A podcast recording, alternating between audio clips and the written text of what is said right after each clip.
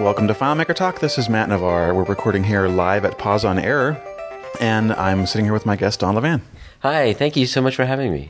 So you've done some pretty cool things recently that we're going to connect to. Uh, you were just on a webinar with a FileMaker with a bunch of like, hundreds of people watching it, and I'd recommend people check that out. You talked about design, the design process. The design process, how you go beyond the state of problem, how you really understand the problem space. Okay.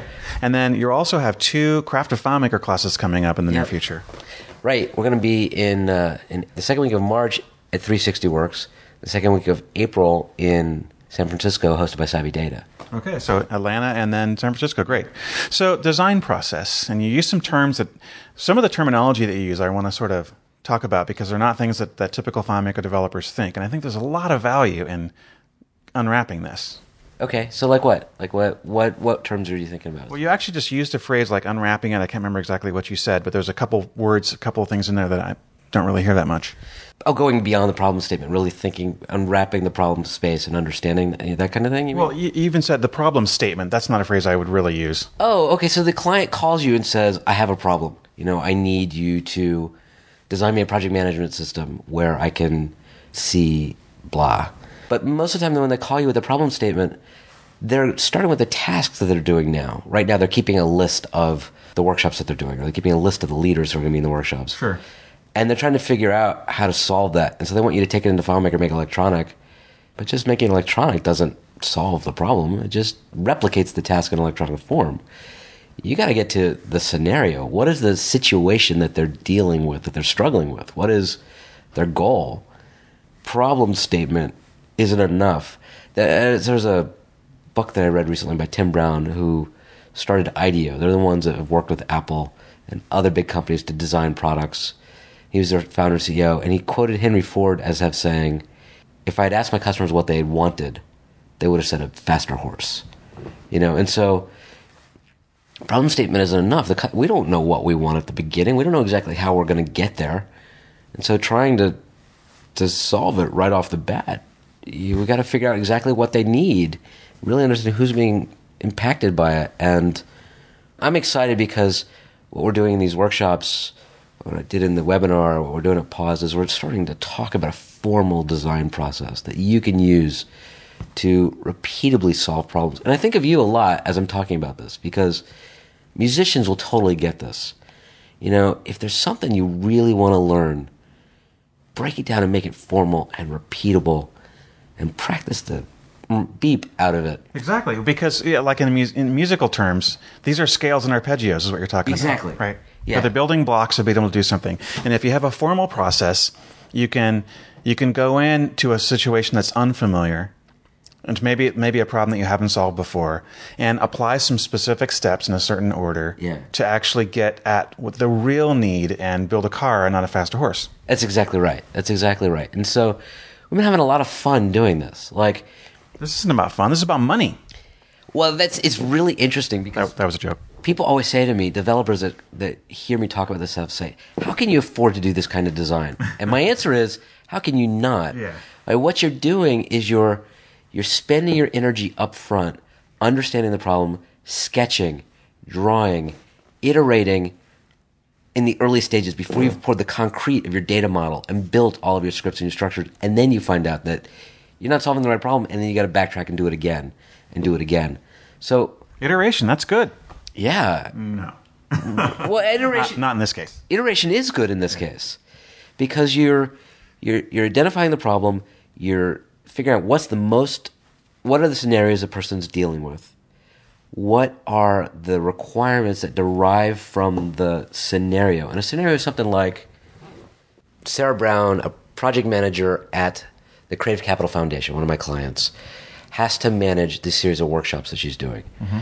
She has an hour to look at her list of workshops to try to figure out exactly what are the most pressing tasks that she has to accomplish this week and get those done. That's her scenario. Her scenario isn't make a list of tasks. Her scenario is she's got to be able to look at her list of look at her list of projects and know immediately what's most pressing. Yeah, objectives, not tasks.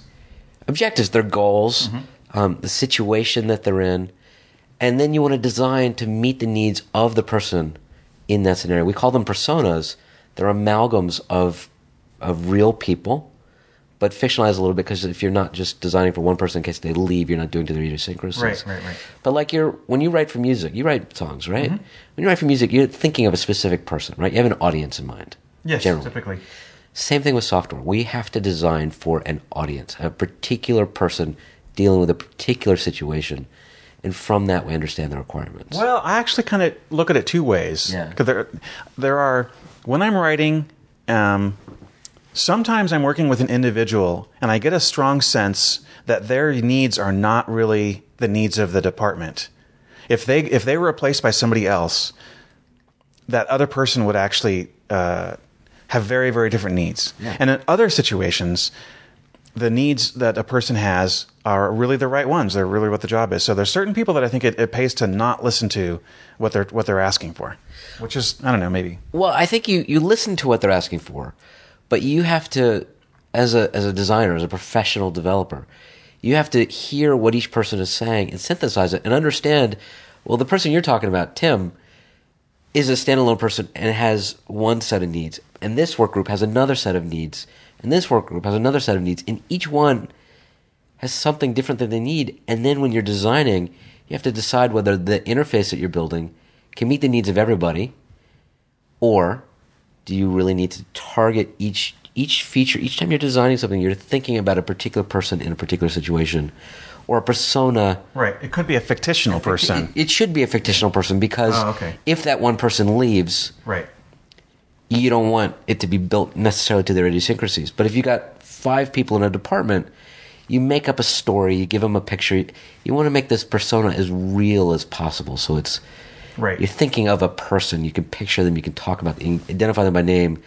You know how would how would putting this list view this way and these little pickers on this view impact sarah Right. Would it slow her down? Would it speed her up? Would it uh, really help? Would she go, "Oh, Don, thanks, that was so great"? right is she a new user is she somebody that's Right. going to just be in the job for six weeks Right. is he going to make it really simple and transparent or is it somebody who's going to be there for five or six years? Is she young? Is she cute? right exactly is she old does she need heavy glasses Does she play guitar?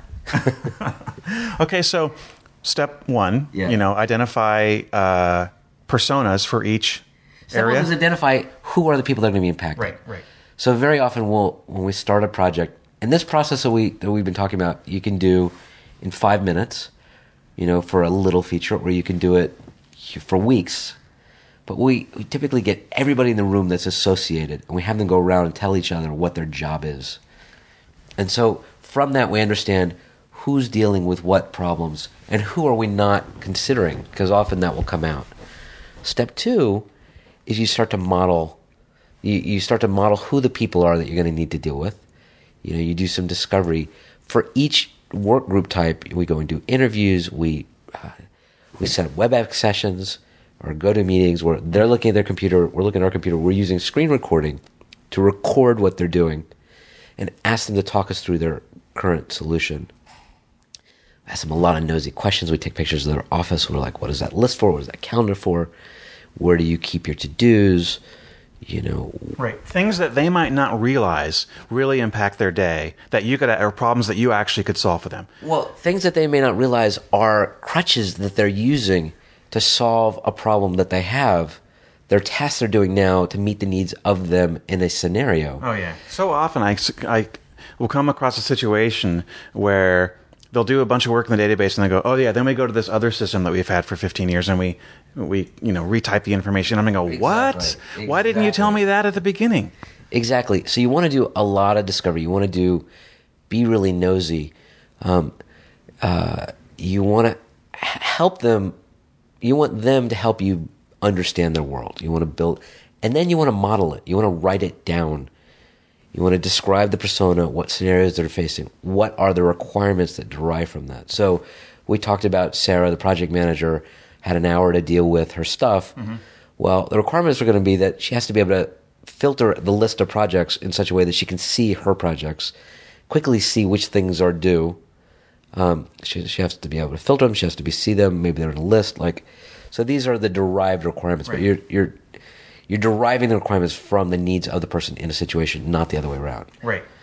And then you start to generate ideas, and that's where it's all fun, but Right. So it'd be like, well, we could we could put um, some buttons on your main menu that when you log in that give you easy ways to filter a portal and show you data. And then you click on the record and it shows it to you, and have check boxes to mark things off when you're done, and or maybe something else. You know, maybe integrate with. Uh, and some other calendar she's using, or you know, those are the ideas where you sort of talk about the different ways you could solve the problems. you you do start there. But I like to actually step, take a step back outside of FileMaker, which is I got, I want to figure out who's already solved this problem. The problem that I'm dealing with, who's already done it, who's spent a lot of time and energy and money investing in finding out the best way. And so I go and look at all of those various patterns that exist, applications that they're already using.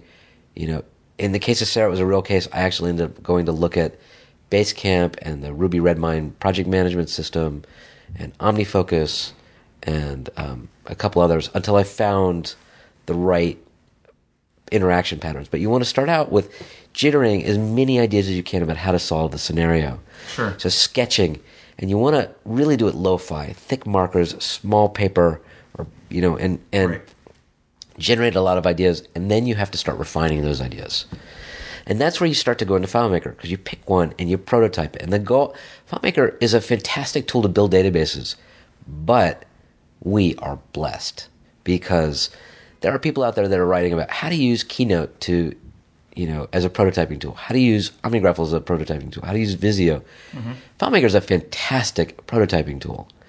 You go into layout mode and you just draw with the boxes and the dots and the circles and the arrows. Exactly. You don't necessarily need to make fields and stuff to prototype. You wanna you wanna make it as simple as possible, and the goal is to um, help the people, you know, to prove whether or not you're solving the problem, to see, and then when you need fields and data and portals, I like to I take the you know the five thousand or the fifty thousand row data set that Brian Dunning has posted on his website, and for every field or portal I need to show, I add columns to that. So I make it wide and narrow. I put you know Right. 15 rows of data in it all the way across. So I've got four columns, four fields for this portal, four for this portal. By the way, if you ever need a hundred thousand uh, or a million or ten million, I have those data sets. Oh, nice. Yeah. Uh, With really good sample data. First, you know, names, dates of birth, phone numbers. So if you want to, if you want to prototype and test it, uh, no, it's it's all fake. I actually I built a random name generator, Oh my god, that's starting with Brian's data sets and some other ones, to come up with names that are you know. That's anyway. cool. Yeah, it's really useful. That's really cool. to test for when you, when you actually not when you're prototyping, but when you're actually performance testing to say what if a client actually has a million names, is this going to break? Yeah. You just import this into a copy anyway. Yeah, I mean that's that's really cool. I the point is you want to build something as quickly as you can with as little investment in it as you can in time and energy and in money to find out if you're going down the path of the right idea.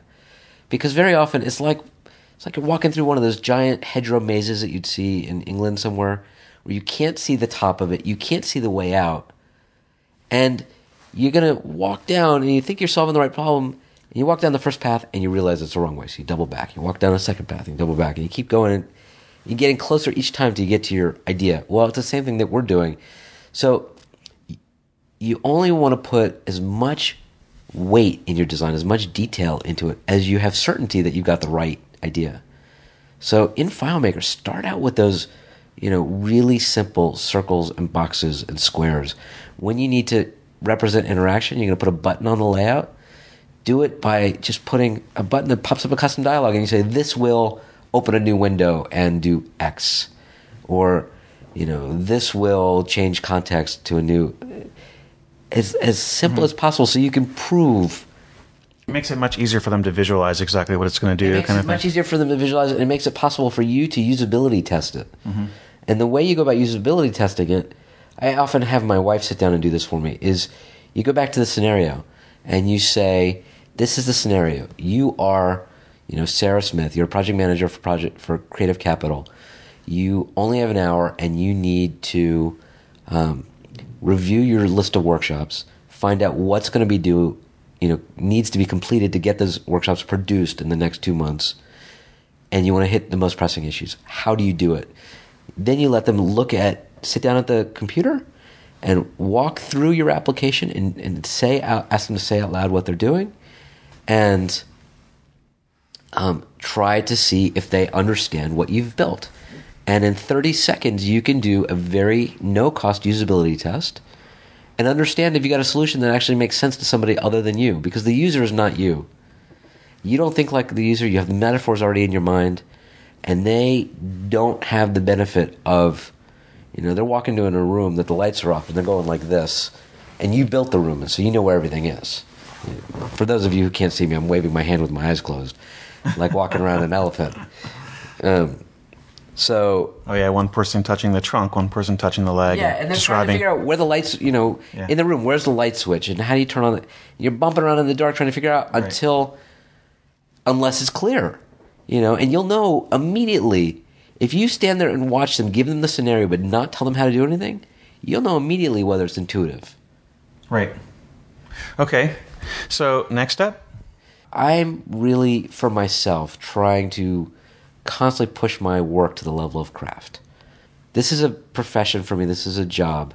And so it's not art because I want to ship, you know, I want to deliver good work, but I want to be able to do repeatably good work over and over and over again consistently so that and so I'm for myself trying to develop these processes and these structures and I'm finding this is something I had to go outside of FileMaker again to look at and find in the community and other communities in the interaction design communities. And so I'm really enjoying bringing bringing those things and sharing them back with people in FileMaker. And so that's what these workshops are about is teaching this formal design process. You know we've got two coming up. We're going to be in Atlanta March 9th through 11th, and we're going to be in San Francisco April 13th through 15th, and then probably in other places after that. And we're starting to do some small team trainings where we're being hired by, you know, a school or a group of developers to come and do an intimate, you know, couple of day workshop with them to teach them this formal design process. And we do it in a really fun, experiential way so that you really just get the experience of learning it beyond just a sort of a book study of it. Yeah, I bet teaching this to other people really sharpens your craft of it that much more, doesn't it? It does. You have to have to really make it concrete when you're teaching it. I I I, abs- I love teaching for that reason. So obviously, if you were approaching a new customer and they said, "Oh, we've got all these old things, we've got paper forms, we've got Excel spreadsheets. Help, please help us. Here's here's you know fifty thousand dollars or whatever." That's an obvious scenario that you would use this this process. Yeah. What are some scenarios where it would not work? I use this process for everything. So when I need last week, I needed to redesign. I had built a um, a a dashboard for the treatment coordination department uh, uh, at the YAI National Institute for People with Disabilities. This is a clinic for people with mental retardation, developmental disabilities.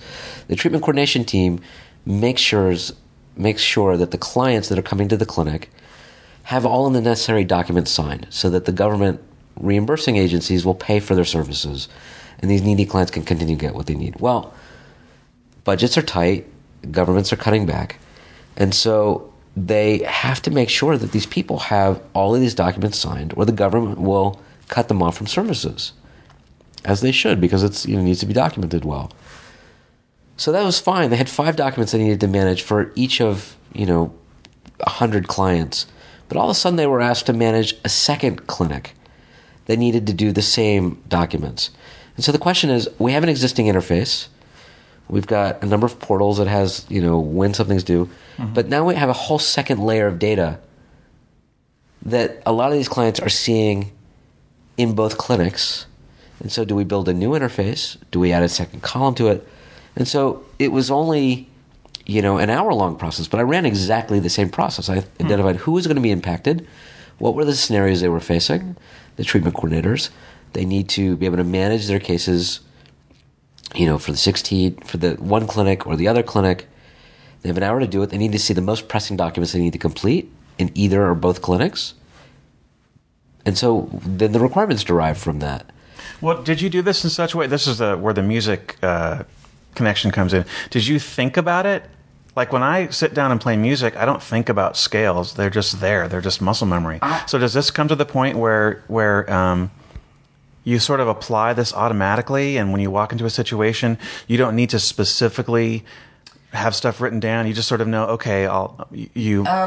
yes and no. I mean, I, you know, when I, I'm a photographer, and when I walk into a room now after having spent years actively practicing the zone system, I can pull out my one degree spot meter and I automatically think I'm going to take a hot point reading and a dark point reading and average between them. And if it's on digital, I, like I know those things intuitively, and so I don't think about it so much. Um, with this, you know, I've been running this process now for a number of years, but I still, I don't actively think I have to do this step now, but I still do all of the steps. So you actually do have written documents. You you actually inter, you know interview. Well, my written document in this case was a single piece of typing paper written with a sharpie. And I said, "What's the scenario?" And I wrote it down. You know, what are the requirements? And I wrote them down. And then I used um, a six up template. Uh, a six up template looks like the one I used is is exported from the UI Sketcher iPad app from Adaptive Path, and it's six boxes that are about you know two inches by three inches to represent our, our UI. And you want to just draw as many different ideas as you can at once. So I use a six up template to force myself with a sharpie to draw a number of different ideas to try to figure out how I'm going to deal with this.